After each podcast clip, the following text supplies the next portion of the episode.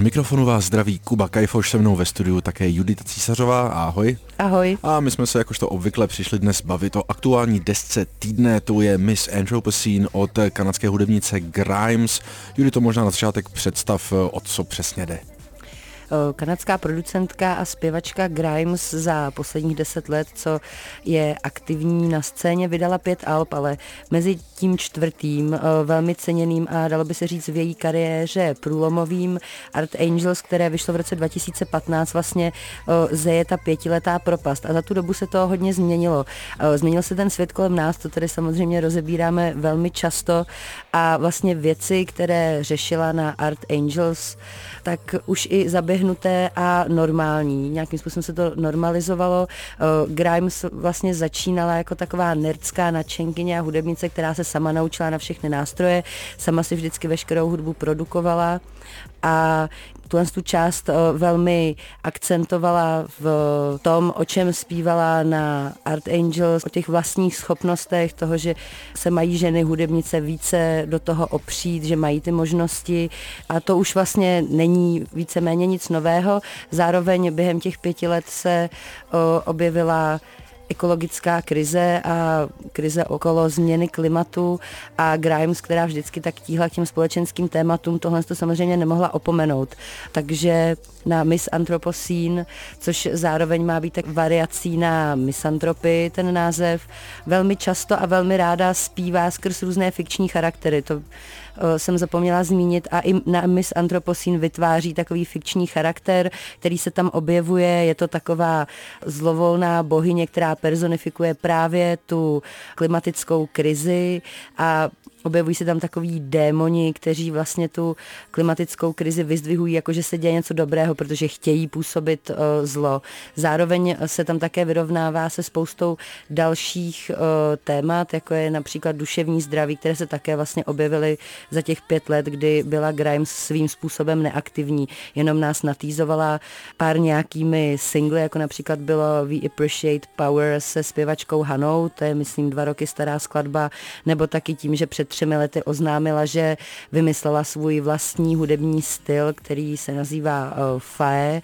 Uh, dokonce k tomu tenkrát vydala i playlist, na kterém najdeme například, nevím, Eližu Crampton, když si tak uh, zběžně vzpomenu, nebo Kelány, myslím, a měli to být uh, vlastně hudebníci, které spojuje to, že řeší ty současné problémy, mimo jiné i tu ekologickou krizi, to, že planeta už není schopná unést lidstvo a není schopná unést lidstvo v té podobě, v jaké se lidstvo k té planetě chová. Takže ať už je to prostě divoký kapitalismus nebo devastace přírody, ještě vlastně předtím, než se ohlásilo, že už jsme opravdu 10 minut po 12.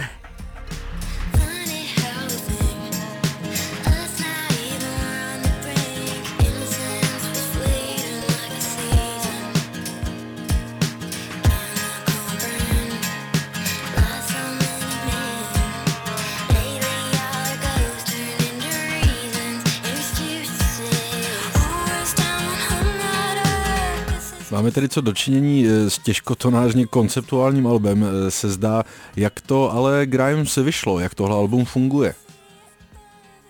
V první řadě uh, Miss Anthropocene je na Grimes neobvykle uh, temná deska. Vlastně ta temnota propí úplně do všech skladeb. Eh, musím říct, že pokud eh, vyjmeme tu zvukovou stránku a zaměříme se pouze na ta témata, protože eh, není to pouze ekologická krize, ale jak jsem zmiňovala, i téma duševního zdraví. Máme tam hnedka ze začátku, je tam například skladba Dark Side, na které jí hostuje Aristofanes, reperka, která nyní změnila jméno, říká si pán, která tam její part který nenajdeme zatím v překladu nikde, ale který Graham si nám tak naťukla, o čem tam zpívá, tak je vlastně celý o sebevraždách a sebevraždě nějakého blízkého přítele.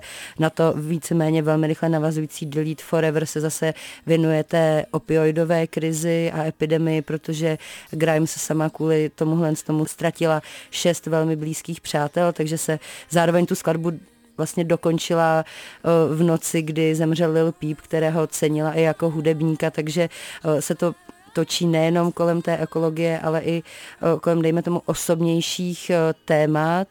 A já si myslím, že na jednu stranu to funguje dobře, na druhou stranu se to může od Grimes z jejího postavení a i když přihlédneme k tomu, že ona sama je z dobře situované rodiny například, tak z, jejího postavení to může vyznívat trošku neupřímně nebo možná i pokrytecky.